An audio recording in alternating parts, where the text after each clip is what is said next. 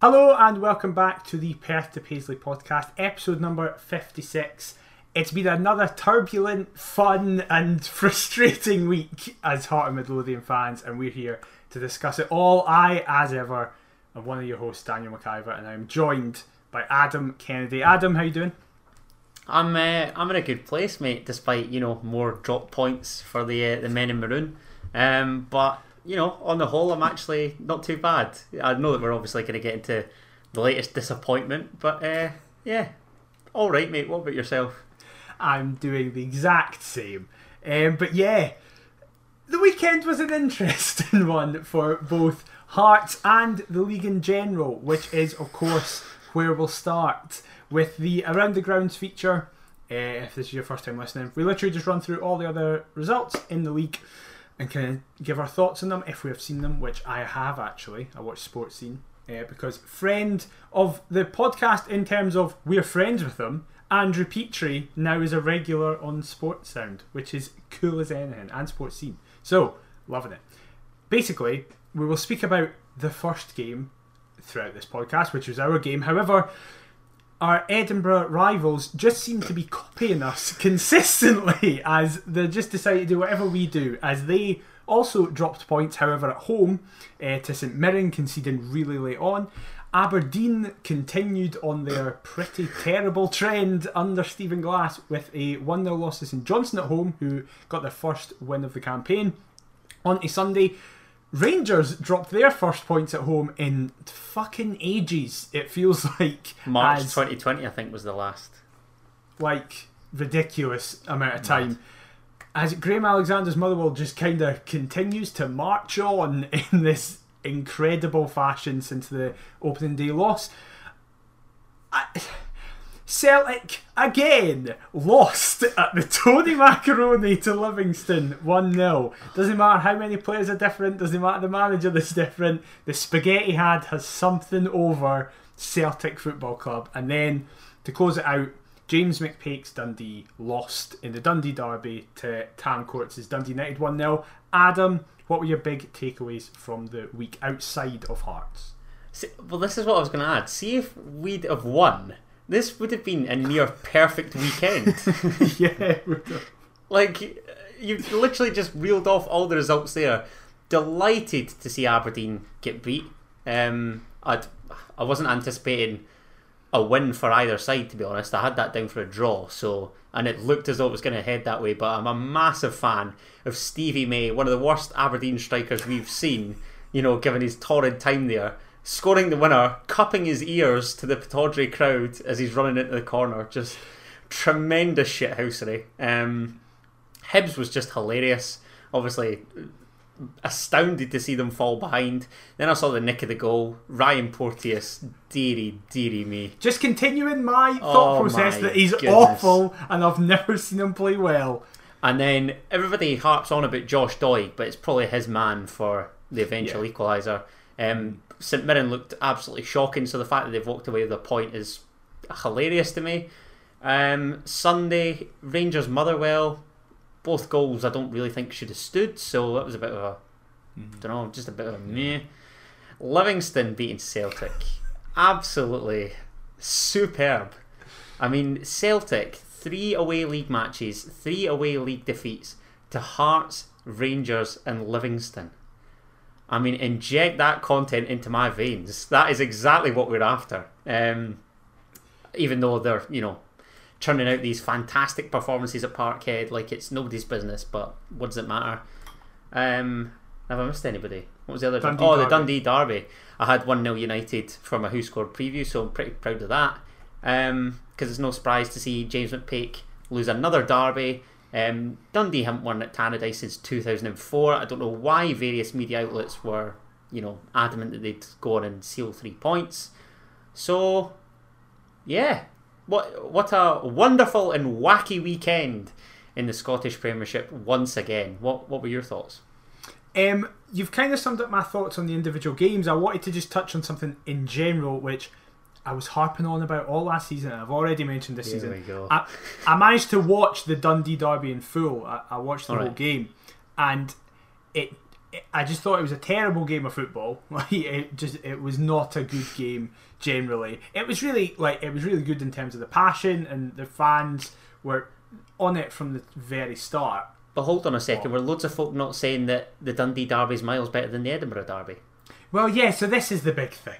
So the amount of people who Not were for me. like, "Oh, the Dundee Derby is actually the second best derby behind the Old Firm in Scotland," and I think a lot of people say that just because you often get mental score lines. Like I think that's it. It's been a couple There's no- six twos in recent memory that I can think Yeah. of anyway.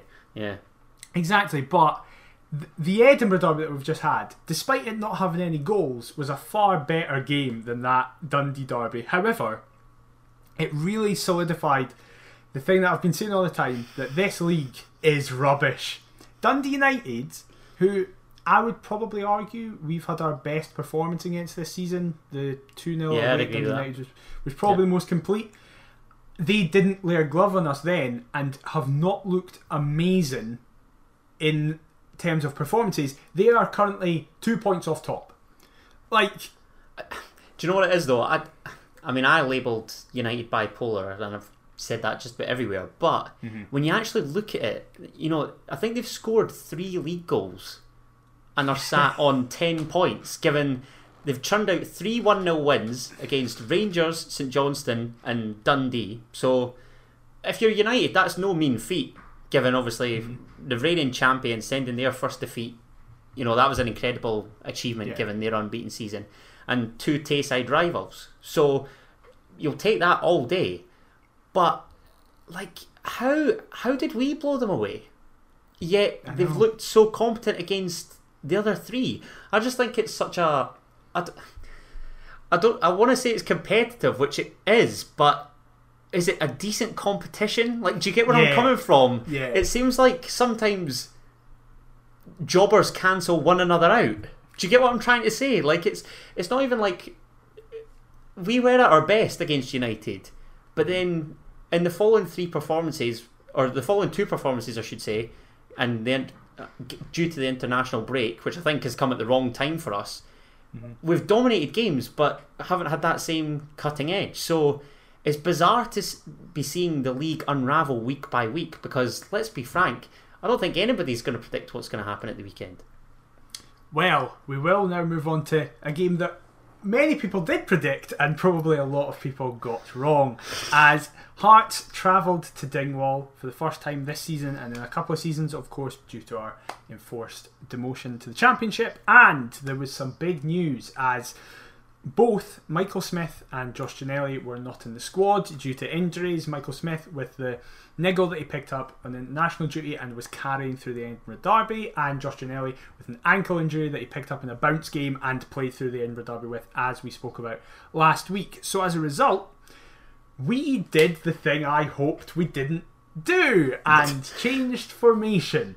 So we went from the 3 4 3, which has been working so well for us this season, and we changed it not to what many people expected, the 4-2-3-1, which we've used previously. We a brand new system made its debut in a 4-1-4-1, not what the BBC have in a 3-4-1-2.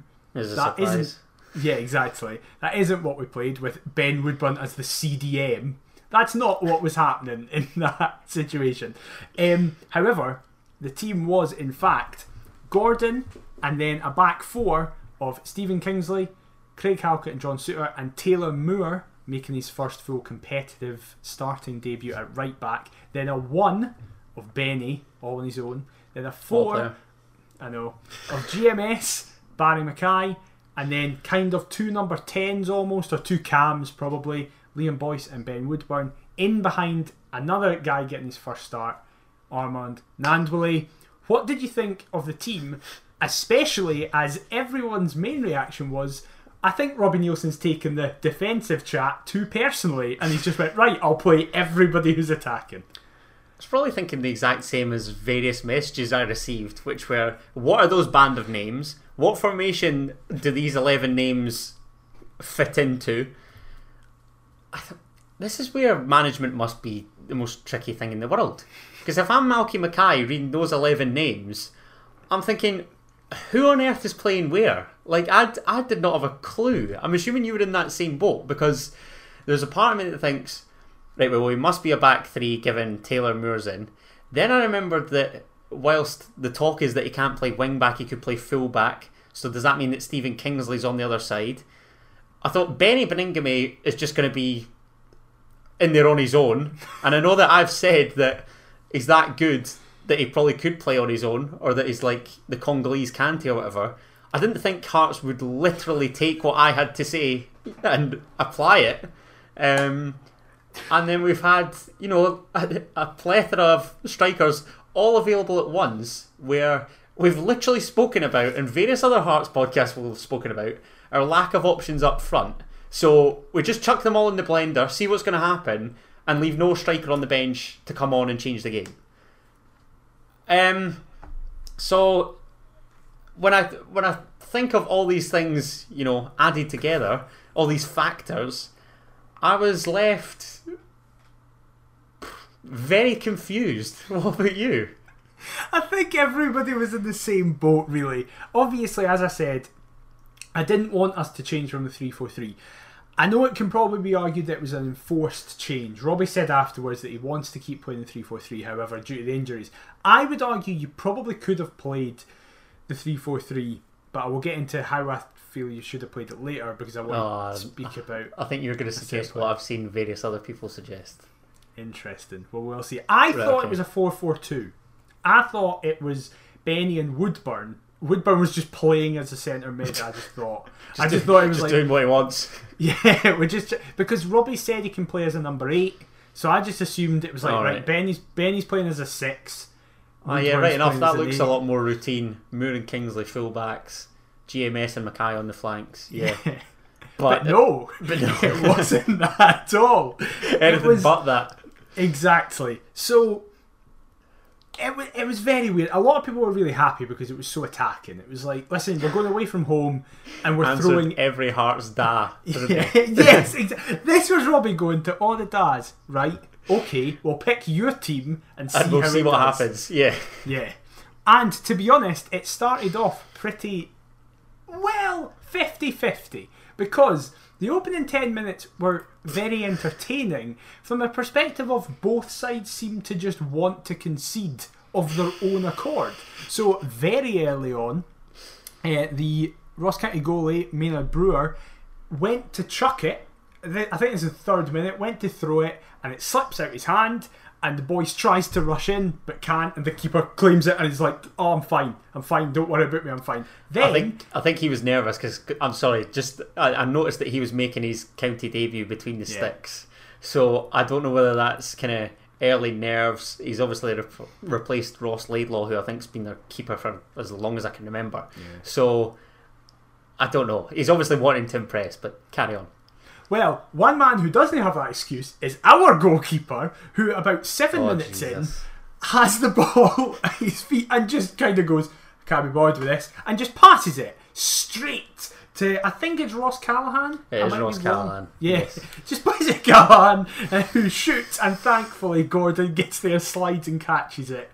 And it's a bit like, That- okay, That was sorry. That was a massive case of us being let off the hook there. I think that's what you were going to say because yeah, you know the the back pass from Taylor Moore is, is standard. It's, it's Yeah. decent enough. And why Craig Gordon looks to clear with his right foot, I don't know.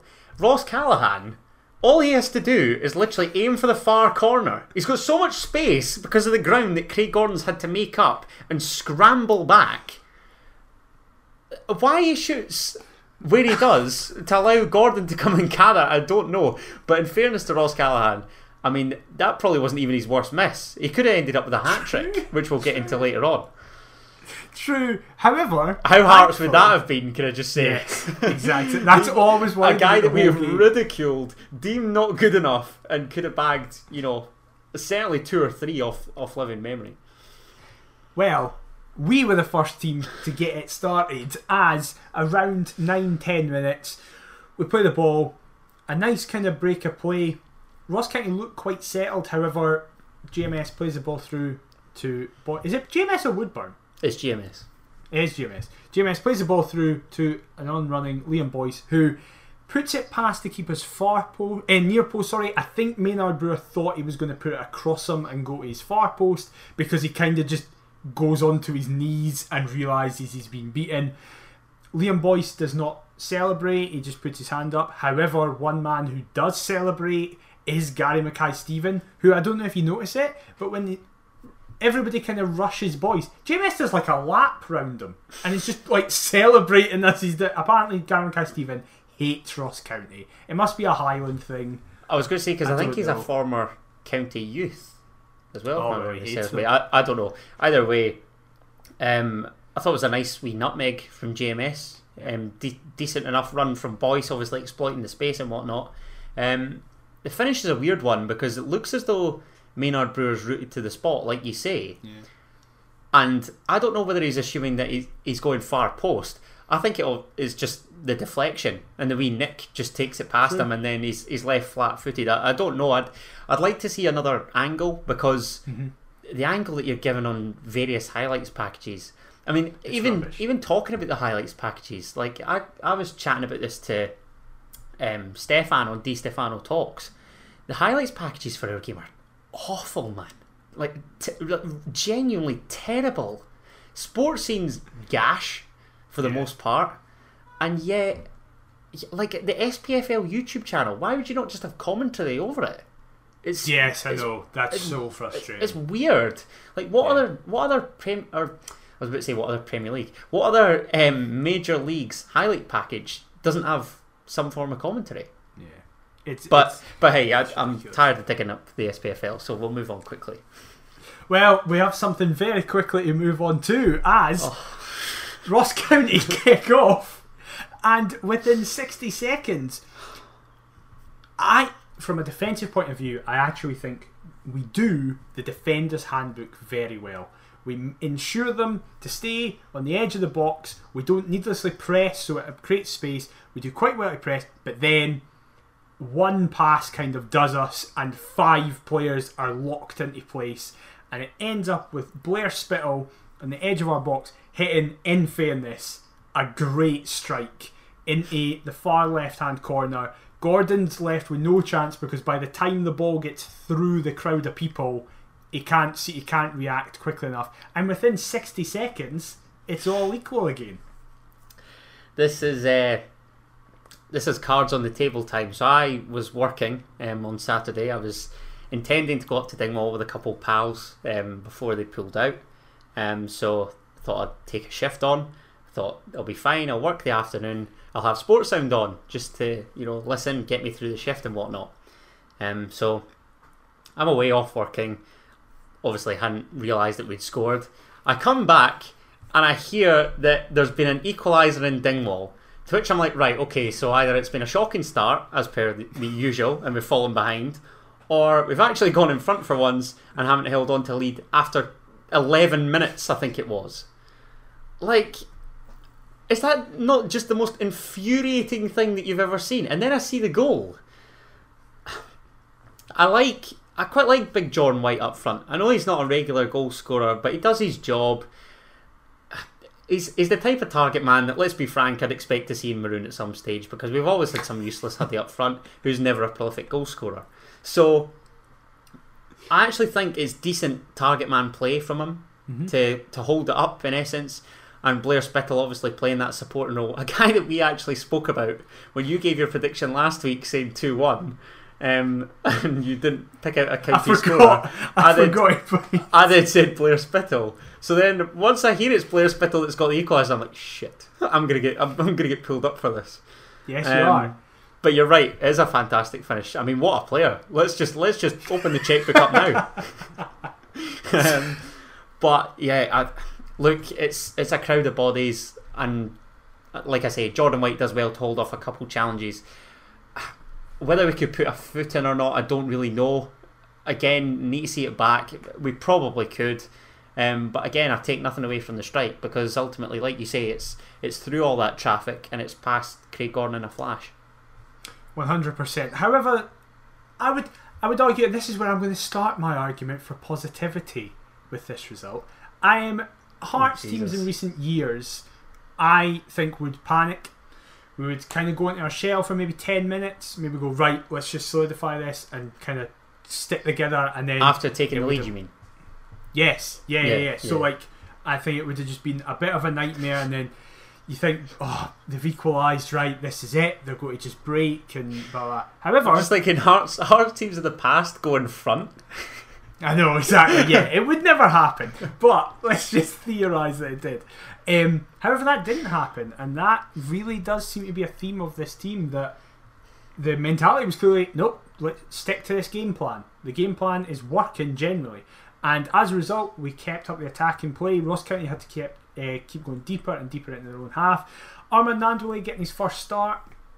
Um, a lot of the ball was, as you were saying there about um, Jordan White, it was very much based around his hold up play. Often it would go because of the four, we can't have the expansive centre halves that we normally do with the three, so it would often go out to Taylor Moore or Stephen Kingsley, who would play it up for Gnanduillet, who did reasonably well in the first half, I felt, for holding it up. There was a couple of times where Stephen Kingsley bombed in the left. Two crosses in particular, Gnanduillet had chances, and it was just kind of really good saves from Maynard Brewer. Gnanduillet had another chance with his foot where he hits it cleanly.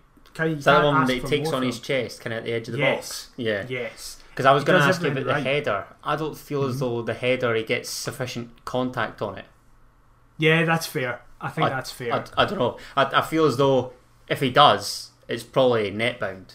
But that obviously just doesn't I think that's fair. He does have a. I think it's Paton is right on him. So Gnanduillet, you see in the moment, he has to take a step back to get away from Paton, and I think in that moment, he's behind the ball. He's in front of the ball a wee bit when tricky it to then arrives. elevate and get. Yeah. Yeah. yeah. Um, as you said, yeah, the one that he took down his chest from the edge of the box, really s- sweet strike. Maynard Brewer makes a really good That save was a good save. it. That. It was it. I, and I will say this: what is it with us coming up against keepers that seemingly are having the games of their lives in recent weeks? I'm sick and tired of this. Well, this is what I was going to touch on. You know, he he's made his debut. He's claimed man of the match, and he's still conceded twice. Like, is it something that we're doing wrong, or is it just the fact that we're coming up against decent keepers in recent weeks? Because I, I look at it and I think Aberdeen. I know that Joe Lewis is on the decline now, but he's been decent for several years. I think Dundee United, you probably could argue, have the best goalkeeper duo because I think Benji Yeah. Siegrist is top class when when he starts, and obviously he's back in now. But even then, Trevor Carson as an understudy, I think that's a great signing. Um, but yet, it didn't prove an issue for us at Tannadice. So, what I'm trying to ask is: is it stuff that we're doing wrong? Is it just off days because they're off days? Like why? Why can we not seem to make the most of these attacking opportunities? I say week after week. That sounds harsh, but in the past two weeks, I hate to be all cliche on you, but I think it's a mix of both. I think um, we've had two weeks where we've come up against two goalkeepers who have had incredibly good games. However, it is also compounded with the fact that we have missed some big chances, most notably, in my opinion, the Gary Mackay Steven chance, who we seem to be talking about. I've, n- I've never known a player in the time that we've done this podcast, which is now, we're technically on our third season, that we can name so many massive misses. Because this one is unbelievable. If you've not seen it, Gnanduillet does everything right. He should have an assist on his record. He takes the ball down, he beats the man, he plays it inside for GMS. GMS is on the it's a lovely spot. ball from Gnanduillet. It's say? great. It's like he looks so frustrated as well. Yeah, He Yeah, was raging. He was, was. raging. and the reason he's raging is because from six yards out, all GMS has to do is pass it in. But for some reason, he goes for power and it almost ends up at the corner flag with just an unbelievably bad miss. And it very much for me compounded Gary Mackay Stevens' performance on the day and recent performances. For me, he cannot start against Livingston this weekend. Despite getting the assist for the boys' goal, Yes, because I think anyone would have. I think Ben Woodburn or Barrie McKay or Josh Ginnelly would make that pass. no, I think that's fair. And I, I listen, I, I did praise the nice wee nutmeg, but uh, GMS is so hot and cold, isn't he? Yeah. Like, even in a ninety-minute match, he's got he's got something about him. Like, there's a little sort of spark at, at times you feel through Gary Mackay Steven, and he's capable of magic moments, but he's also capable of missing absolute sitters. And now I'm, and now you say it like you were probably more generous with the Hibs chance um, that he had. Mm-hmm. The Dundee one is the one that sticks out for me. And now it's, bad that I'm thinking it probably goes Dundee, County, and now this, um, or sorry, the miss against Hibs f- for me. And I see people talk about, you know, if we had our shooting boots on, we'd be on this many points. Chances like that don't come as easily as they have. And Nan, you're right, Gnanduillet does everything right. I thought the big man was really good, actually. I So thought da. all, So all these performance missed was a goal, and I really do like Big Gnanduillet. I, I notice he gets a lot of stick as well. Um, Yeah. but Gary Mackay Steven, man, like I've I've backed GMS from day dot because I I do enjoy watching him, but equally he can frustrate the life out of you, and I don't know whether that's just because of the fact that he's a winger and wingers frustrate you generally.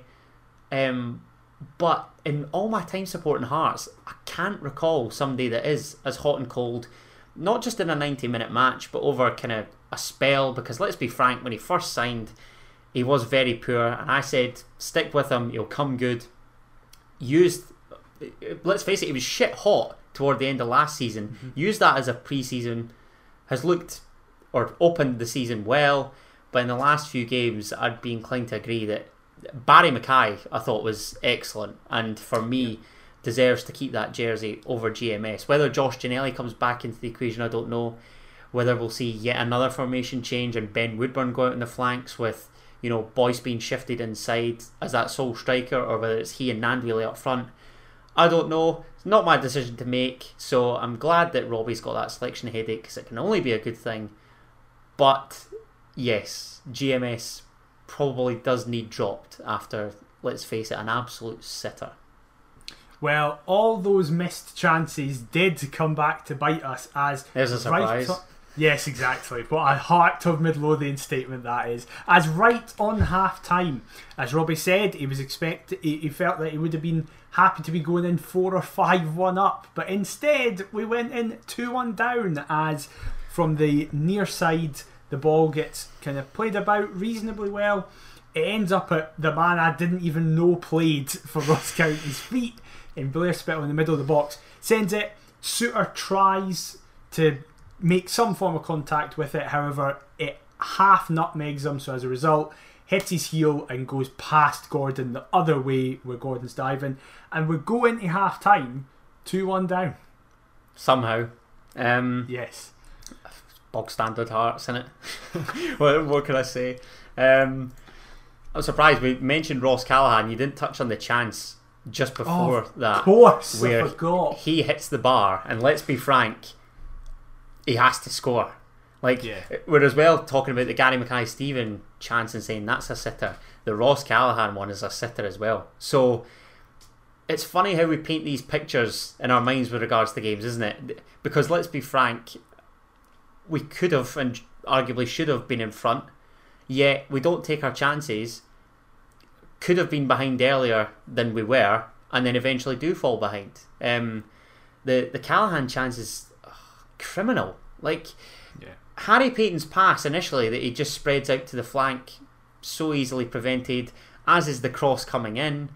Ross Callachan's on the slide again. Don't know where the marking is to allow him a free run, and we're lucky that he's sliding because if he's standing, could probably afford to take a touch or alternatively just volley past Craig Gordon. And let's face it, he wouldn't miss. Not even, you know, as much as Ross Callachan's been ridiculed by Hearts fans in the past. So just so frustrating that we can't capitalise on chances and get punished for it. It's the oldest saying in the book when it comes to football. Because how many times have you seen sides dominate games and then they'll lose it by at the scrappiest of finishes? And again, Blair Spittal's isn't great. Regan Charles Cook's out in the flank. Beni Baningime gets a touch, and let's Yeah. you know, we'll cut him some slack because it's a ricochet. These these things happen. Yeah. But Blair Spittal running on like into the box. Why is nobody picking up on that? Beni Baningime after the deflection could still prevent the cross from coming in. And I can't believe I'm slagging the greatest player to ever live. But there comes a point where you just think defensively, like both these goals are so preventable, and that's what adds to the frustration. Um, and it's a fortunate finish, but Blair Spittal's performance excellent. You know, he, he earned the Who Scored Star of the Week, um, which is obviously the site that I write for. Um, so that was great seeing that come through. You know, as somebody that does the previews for for that site. Um, just just couldn't believe that we were back. Well, I say couldn't believe that we were behind. I certainly could believe that we were behind, but couldn't believe that we hadn't learnt previous lessons. I think that's that's very fair. Um, we then start the second half. No changes are made. However, and again, another positive is that clearly Robbie has just said to them, "Listen, I know we're getting beat here, but we shouldn't be getting beat. You're doing everything right. It's we're on top, and it's that, only a matter of time." Yeah, yeah, it's just that we're not taking our chances. We have a few Gnanduillet, as you said. Gnanduillet got so much stick. Um, he always does. I know. I believe Joe Sked gave him a five in his player ratings, and I felt, I felt that was personally harsh, um, because every single time the ball went up to him, I felt it stuck. I felt Boyce was the same. I felt those two actually worked really well together. But the main issue I had, and it's neither of their fault. I personally, for example, at halftime would have taken GMS off, brought on Haring, and then went to a four-three-three with Beni and Pete as the two sitters, Woodburn and McKay as the wingers, Boyce in the 10 and Gnanduillet on his own. So it gives you allowance to hit. Is that 4 2 3 1? It kind of is, yeah. It's kind, it's like an inverted four two three one. Yeah, I'm just having Boyce playing deeper and the wingers playing further up. Like that's w- it. W- wouldn't be like Hearts to revert back to a four two three one, or wouldn't be like Hearts management to revert back to a four two three one.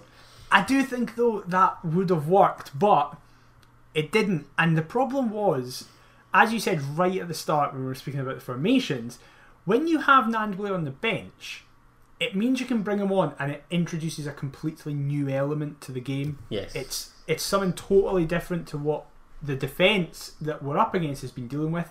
When you start both him and Boyce together, there isn't anything on the bench to change a game completely. You can, as we said last week against Hibs, you can change the personnel. So, for example, and we'll get onto them, a couple of players came on, but they played in the same positions. With Gnanduillet, when you bring him on, it's like even if you keep the same formation, you're probably not gonna. But even if you kept the same formation, it introduces like a, just a mental bit of energy that defenders have to go. Oh, we need to change what we've been doing. We can't keep doing the previous thing. And when he's, I, I know it's harsh because it's like he can't simultaneously be playing from the start and come off the bench. Like that's harsh on him. But it is frustrating to go ah, when we start both him and Boyce, we need it to work immediately because if it doesn't, We're then done. we have nothing to change it. Yeah, that's that's sort of what I alluded to earlier with. You've put it perfectly. Gnanduillet adds another dimension off the bench, whereas with he and Boyce, then the only changes that were forced into it are pretty much like for like. You don't really hmm. see any formation alteration off the bench and whatnot. Um, I mean, there was most of the fan base calling out for another forward to be signed, and you know, hindsight's a wonderful thing, isn't it? Um, depth at right back to obviously cover for Michael Smith, arguably would have prevented this formation change, this personnel change, and whatnot. Another striker up front could have been, or another striker in the squad could have been a game changer up front that we don't have on the bench once we start Boyce and Gnanduillet together. The only other game that I can recall Boyce and Gnanduillet starting together up front, and this is just off the top of my head, was it not? Did Brora Rangers did they not both start up front? Uh, no, Boyce came on against Brora. Gnanduillet oh, you're right, because Castanier got hooked at half time. Yeah, oh, and Jesus, what a horrible had, night. Had Gnanduillet signed by Brora? Gnanduillet was playing in the Brora Rangers game. Was he? Yeah. I don't. He signed in January, and we played that in February. Oh, I don't remember him playing. I think at all. I'm I'm fairly certain that I'm both checking. of them were playing. But I, either way, you know, it's a rarity to see them both start. So Yeah. is this going to be a common theme moving forward? This is this was going to be my point anyway. That He did. these You're right, by the way. He with these fixtures, you know, coming up, are the two of them expected to work up front together? Because why are we experimenting now with these? I don't want to say must-win games, but these more favourable fixtures when we've had all this time to build a working relationship between the two. Or Well, I are we- think I will say I think you've kind of answered your own question there because I wouldn't want us to trial stuff against Celtic, against Hibs, against Aberdeen No. because they're the teams that you could punish us. It makes sense to maybe not away from home. Maybe we should have trialed this first this weekend against Livingston at home, where it's like you have that comfort blanket of being at home. But, But then Robbie would probably gain. I can't believe I'm going to leap to the manager's defence here. Then Robbie would come under fire for sticking with this three-four-three and just having Boyce probably. So there's no That's pleasing. true. There's no pleasing true. Hearts fans either way. Yep. Is what I'm. That's Tr- is what I'm, is what I'm trying to say. But it is incredibly annoying that now we're realizing. Oh, maybe Boyce and Gnanduillet could play together up front. But I'm thinking, no, I'd probably only want the one up front and it to be Boyce if I'm, you know, hand on heart in all honesty, because Gnanduillet off the bench, I do like having that option. But Hearts it's are a just, good headache to have, though. It's a good headache to have. But is it? Because Hearts are so annoying with I stuff think like it this. is. I think it is a good headache to have because very rarely do we get this. What we often say is, "Oh, we have one player who's good, and if he gets hurt, We're fucked." done. What we're now saying is, right, we've got like six forwards who can do stuff. How do we fit them into the same team that makes it work for ninety minutes? That's And- a good thing to worry about. and that we've then got a couple to pull off the bench if things Yeah. aren't going our way. Do, do you feel as though this is kind of this is maybe a bit too deep? Is this sort of symptomatic for exactly where the club is and exactly where the squad is? I Like mean, emblematic.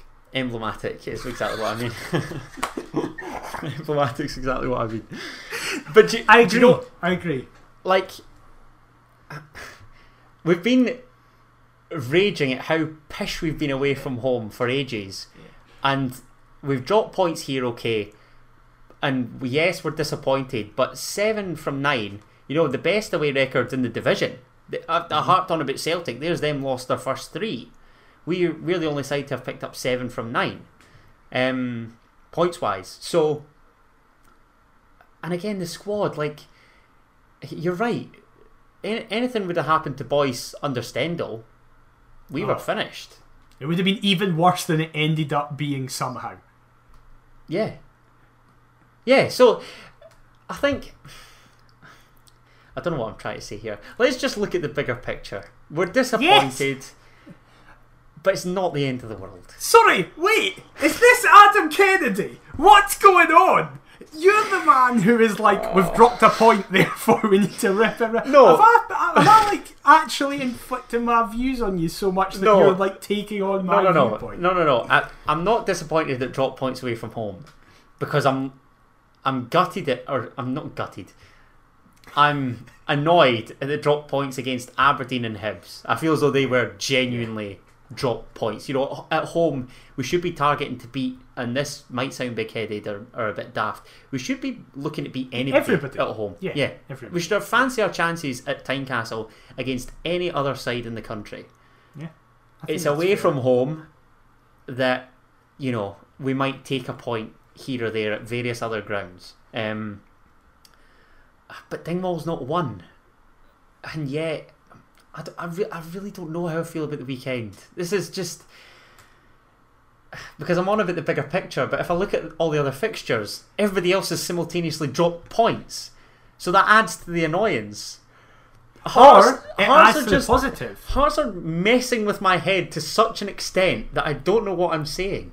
This is It genuinely can- how I feel.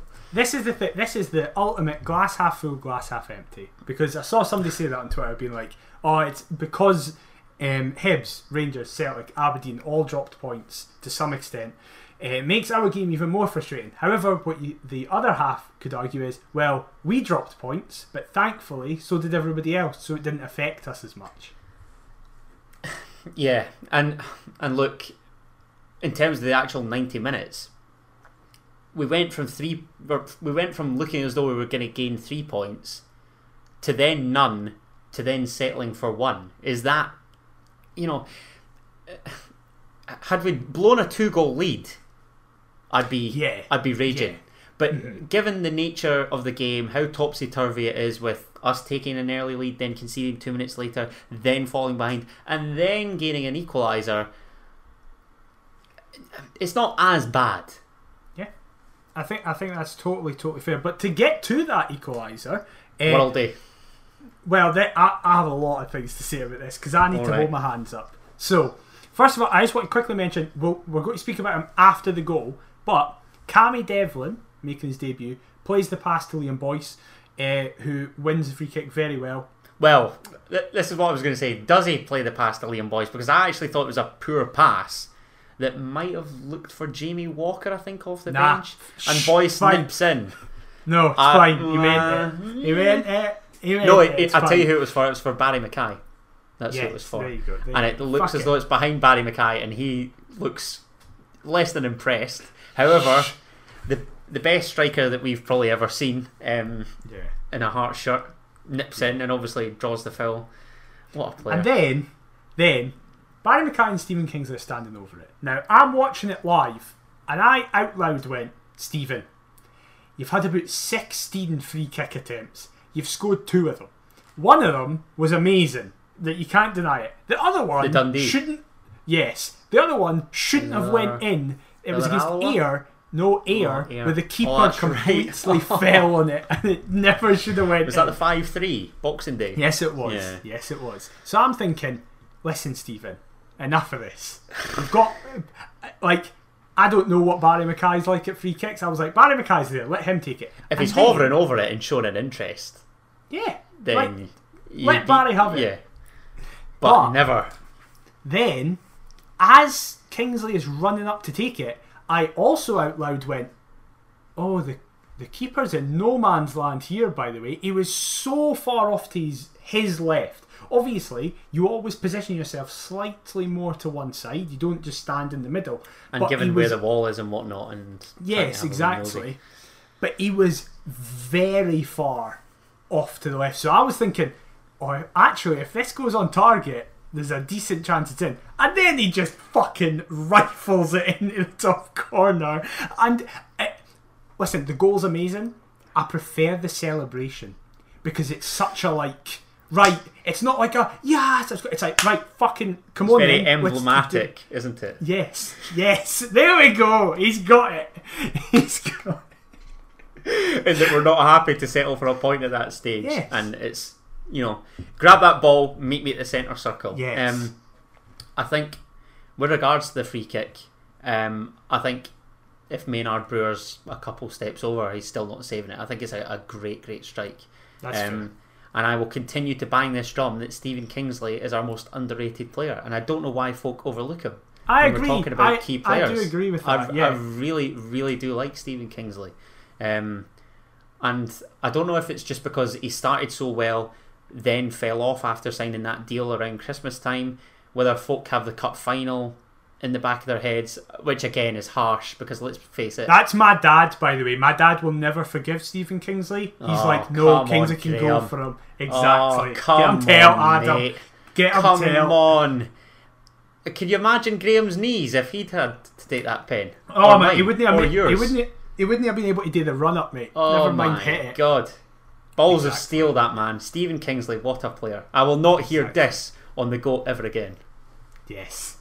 Fucking brilliant. But yes, it was an amazing hit. Boyce then a few minutes later has a chance where he just puts it into the side netting. Again, it's actually quite good defensive work from the I can't actually remember the centre half that's on Boyce, but he actually does well to crowd Boyce out. Again, we're just attacking, attacking, attacking. We ended the game with 17 shots, only five on target, admittedly, but 17 shots nonetheless. However, it could have been a loss because right at Oh, the end, Ross County broke through and got a shot away, but John Souttar was on the line and managed. I saw some people be like, "Oh, that's him made up for his impact of the second goal." I think that's a bit oh, harsh to say. like, Honestly. gee, bloody hell.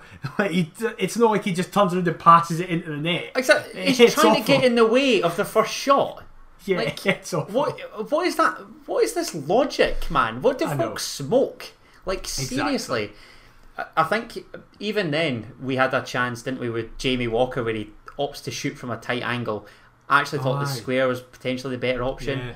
Yeah. Um, but of course, I'm listening to it on the radio, so I have no idea what's going on. I'm just hoping to hear that Hearts have, you know, completed a comeback and whatnot. The minute I hear that Ross County were attacking in stoppage time, I was like, oh, here we go. This is it. Like I, I was just such a defeatist attitude, but I was thinking, here we go. Honestly, it would not surprise me.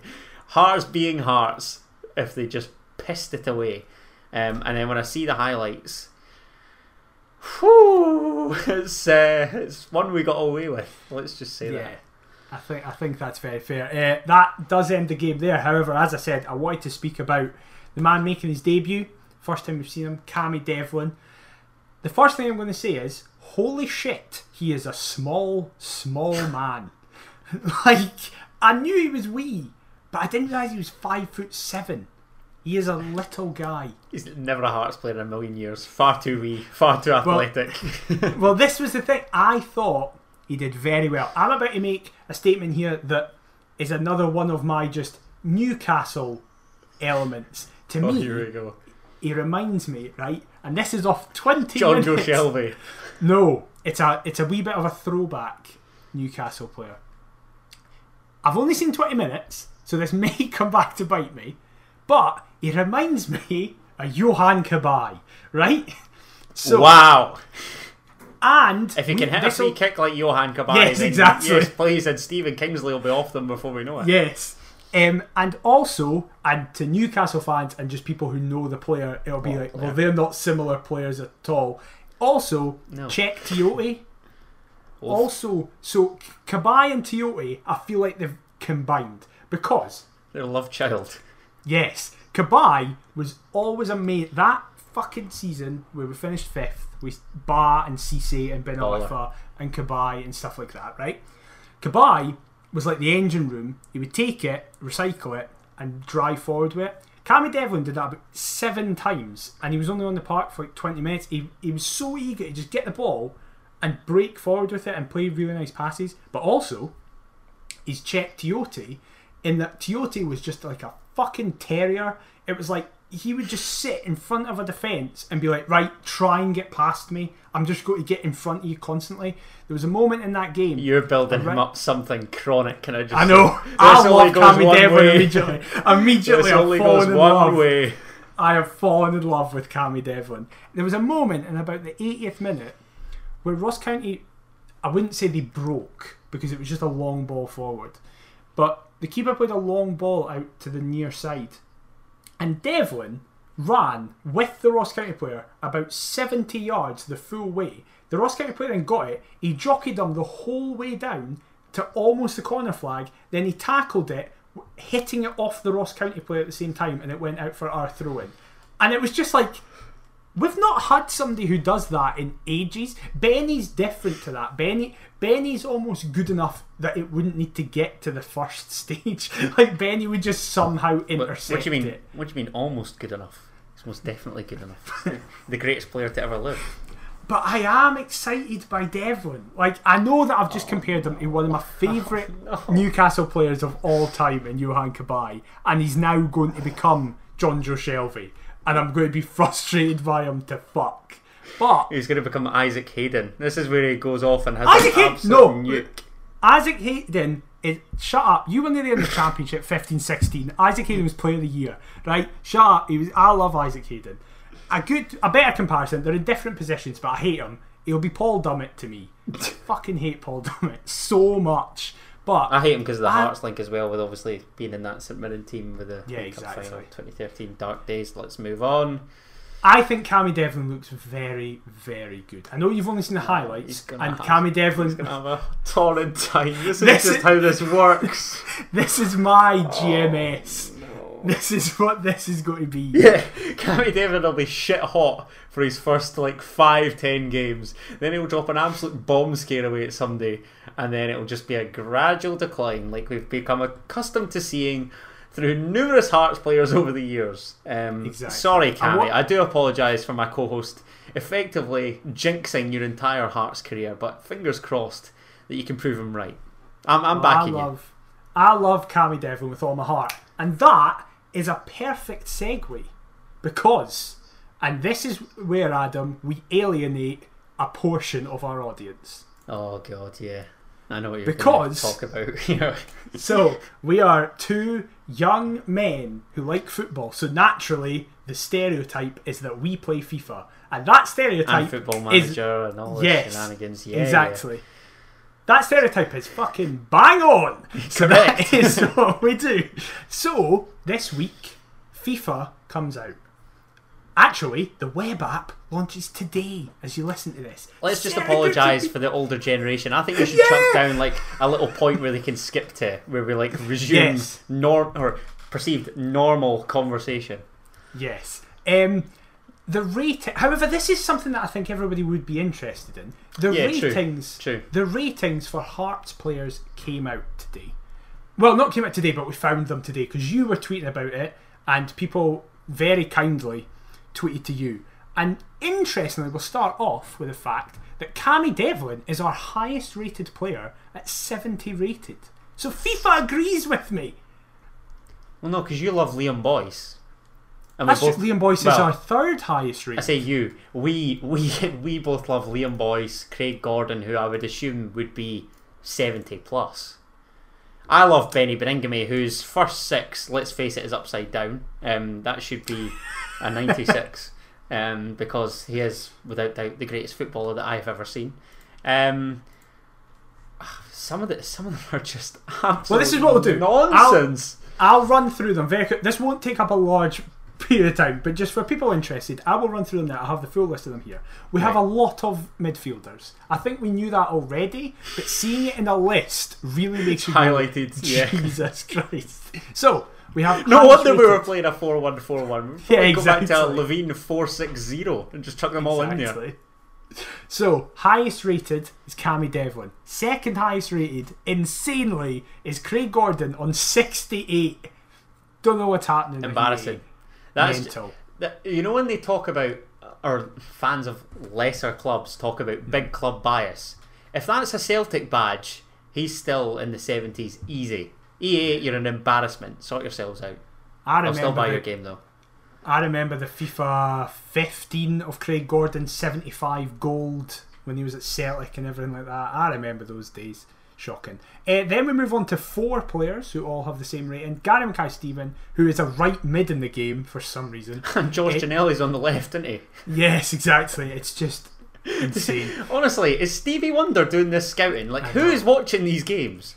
It's ridiculous. Gary Mackay Steven, John Souttar, Liam Boyce, and Stephen Kingsley are all tied on 67. Happy for Then- Stephen Kingsley, but again, So am I. like So all I. six, all sixty-seven. Yeah, Come it's insane. Then we have bloody hell. One, two, three. We have six players all tied on 60. Ah, 666. That's fucked up. Jesus. Oh, thanks Um, for that. The work of the devil. Love that. It's alright. we have Michael Smith, Beni Baningime, Shambles. Armand Yes. Should be 99. Team of the season already. Armand Taylor Moore, and Josh Ginnelly, and then finally Craig Halkett, who, as you mentioned, Josh Ginnelly's a left mid. For some reason, weird. And then we move on to 65s, which is four of them, four of them together, is Jamie Walker, Ben Woodburn, Peter Haring, and Aaron McEneff. And that then closes out the silvers as we move on to two. Big Pete and Ben Eh. Woodburn being shafted, in particular. I, I do agree with that, especially Woodburn considering his parent Oh. club is Liverpool. I think that is a wee bit weird. Um, we then move on to bronzes. Uh, two tied at 63 is Jamie Brandon and Andy Halliday, who I imagine is delighted to hear this news that he's a 63 rated bronze tied with a player who never plays. Aye, considering he streams as well, that's Yeah. yeah, that's that's not gonna that's not gonna please him. I'll have to hop in a Twitch stream and watch him on Ultimate Team, perhaps. Per- I, I say this like I'm expecting him to perform with the Hearts team. Realistically, it's going to be a Rangers team, but we'll, we'll Yeah. see. And then finally, closing it up, 62 Alex Cochrane. And finally, the lowest rated player of our squad is Ross Stewart on 61. Now, again, I know we've just alienated so many people in the audience, but a lot of people also were tweeting us asking to speak about this in the podcast. It's just a little bit because we do have a lot of younger listeners as well as kind of older generation listeners.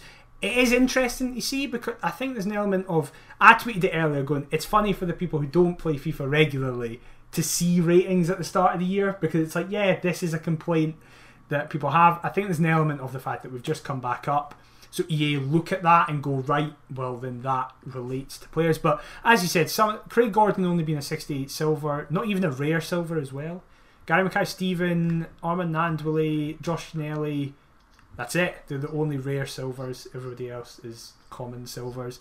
And just, yeah, Cammy Devlin being our highest rated player in the whole game is, is very interesting, I feel. I don't really know. I don't really know what to comment other than say that I just feel as though Hearts players have been shafted generally. Is it just because we're newly promoted and so they'll feel as though they can't chuck out these high ratings? But then I see elsewhere, like somebody sent me the goalkeepers. Zander Clark and Craig Gordon have both been shafted. Yeah, they're the same. They're the same rating. With, like, and and both lower than Scott Bain, as I tweeted out earlier today. Like, what? There is the what thing of EA. EA don't care about EA don't care about the perceived lower leagues, and a lot of those ratings. For example, Jamie Walker's had the same rating the last three FIFA's that Hearts have been in it. Uh, it was also his same Wigan card as well. So there is an element of they just don't update it, like with lower cards. No, and and they'll alter stats slightly, but yeah. they won't watch the games to alter them. So it makes you wonder. Yeah. They're probably just chucking them in some random generator, and oh, that looks all right. Yeah, we'll go with that. I still honestly remember. sort two, it out. Two years ago, Christophe Berra 19 pace. Absolutely. I mean, even that's a disservice. There. I know he's slow, but fucking hell, Haring's got 28 pace, which is just like ridiculous. Folk, I know he's... folk don't watch these games. This is the this is the point I'm trying to make. Like, uh, what are these folk on? Well, a game that we'll all be watching Look at me with the segues this week, by the way. This is I'm, top class. I'm setting up open goals for you, really, but. Yeah, Alright. Uh, it's a 50 50 between us both. Well done. We're making uh, it work. Yeah. Yes, exactly. The game this weekend against Livingston at home, who, of course, just before they come to Tynecastle, get a massive confidence yeah. building win against Celtic. How do you see this going? And most importantly, what team would you start? Would you change the formation back? Would you hope just imagine everybody's fit again because I think Smith will be fit at least. And Ginnelly? I don't know. Right. Okay. we haven't co- we haven't heard anything about Ginnelly. Um, Smith has been told that he apparently will be fit. Well, no, actually thinking about it, oh, I don't know. We'll see. Um, look, I've made it very clear that I don't rate Livingston. That I believe that they will be relegated. Um, and like you say, it's in such such a wonderful and bizarre notion the fact that they've picked up their first three points of the season against last season's runners up. Um, their first win, obviously, and before that, the week before that, was their first point uh, away at Dundee at Dens. Four points from two games, so they're actually sat in better form than we are. Yet at Tynecastle, I sorry, it has to be three points. Um, and this is where obviously the team selection talk comes in. And um, what team would I opt for? I'm reverting back to the 343 because I'm with you. I believe that GMS should be dropped. I think that, look, it'll be Gordon and goal. Um, mm-hmm. I would go Souttar, Halkett, and Stephen Kingsley.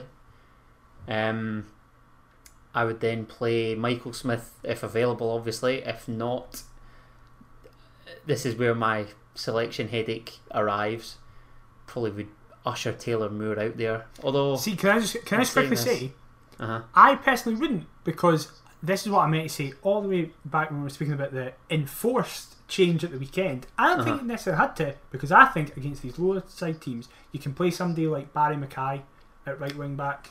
Well, I'm saving him for later on. So uh, look, I hope Michael Smith will be back because I, I, love Michael Smith. The Lord knows. Mm-hmm. Um, Alex Cochrane has to come back in, although potentially put Kingsley at left wing back and Cochrane at centre half. Cool. Um, I probably would give Cammy Devlin a start, given his cameo in Dingwall alongside Beni. So that's the midfield covered, and then have Ben Woodburn and Barrie McKay sporting Liam Boyce. Would be my choice. So Gordon and goal, Souttar, Halkett, Cochrane, Smith and Kingsley, uh, Baningime, Devlin, Woodburn, McKay, Boyce. You? I would play that exact same team. However, I would drop out Devlin for Haring. You Because love I like- Big You love I do. Big I just love him. I love him so much, and I felt we missed him. I felt we missed as soon as I know we introduced Devlin, and it calmed Beni down as well, and you saw Beni get more on the ball. But I just feel Devlin is a better impact than Haring currently because Fair Devlin point. just, as I say, Terry Terrier just like I'll just run at everything. Haring and against the 20 tired midfield and whatnot. Yeah, yeah, makes sense. Yeah. But yeah, I start the exact same team apart from that one little change. I I didn't really speak about it because I don't have much to say. Um, I didn't think Taylor Moore did especially well. I was very surprised at some of the comments. I'm surprised at The- some of the shots that he opted to take as well. I was Particularly infuriated. first half, it's like, oh my god, man. I, and obviously- I just Obviously, I didn't watch it, but then I Mm-hmm. I watched the highlights back, and I'm thinking, why are you doing that?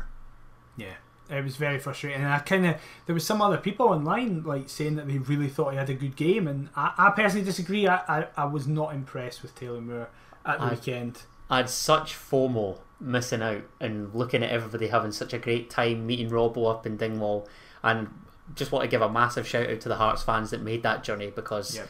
I thought they were excellent. Um, and obviously would have loved to have seen them come back down the road, massive grins on their faces, having picked up the three points, but that wasn't to be.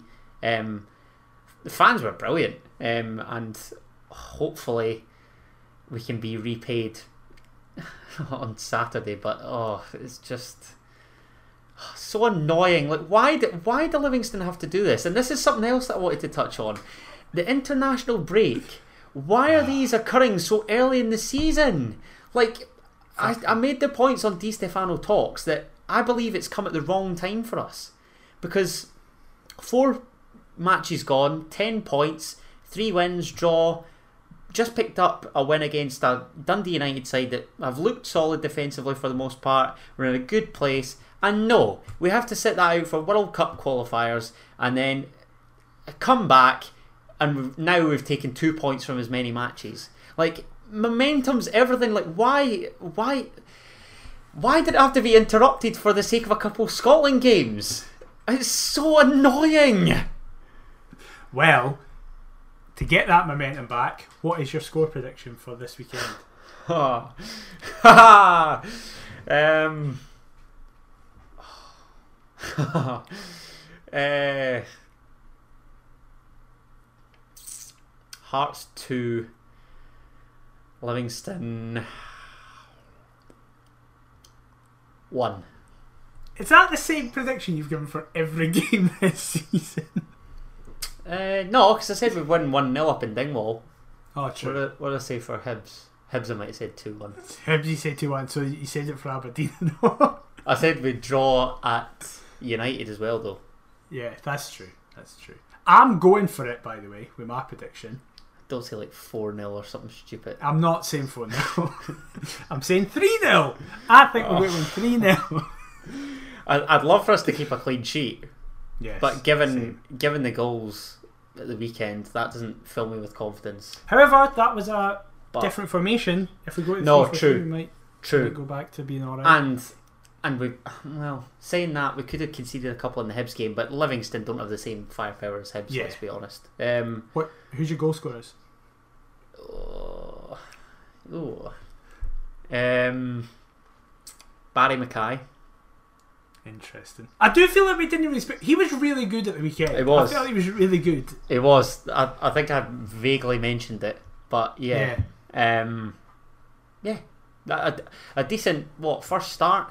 Um, obviously made his debut in the derby, um, and even then in the derby looked good.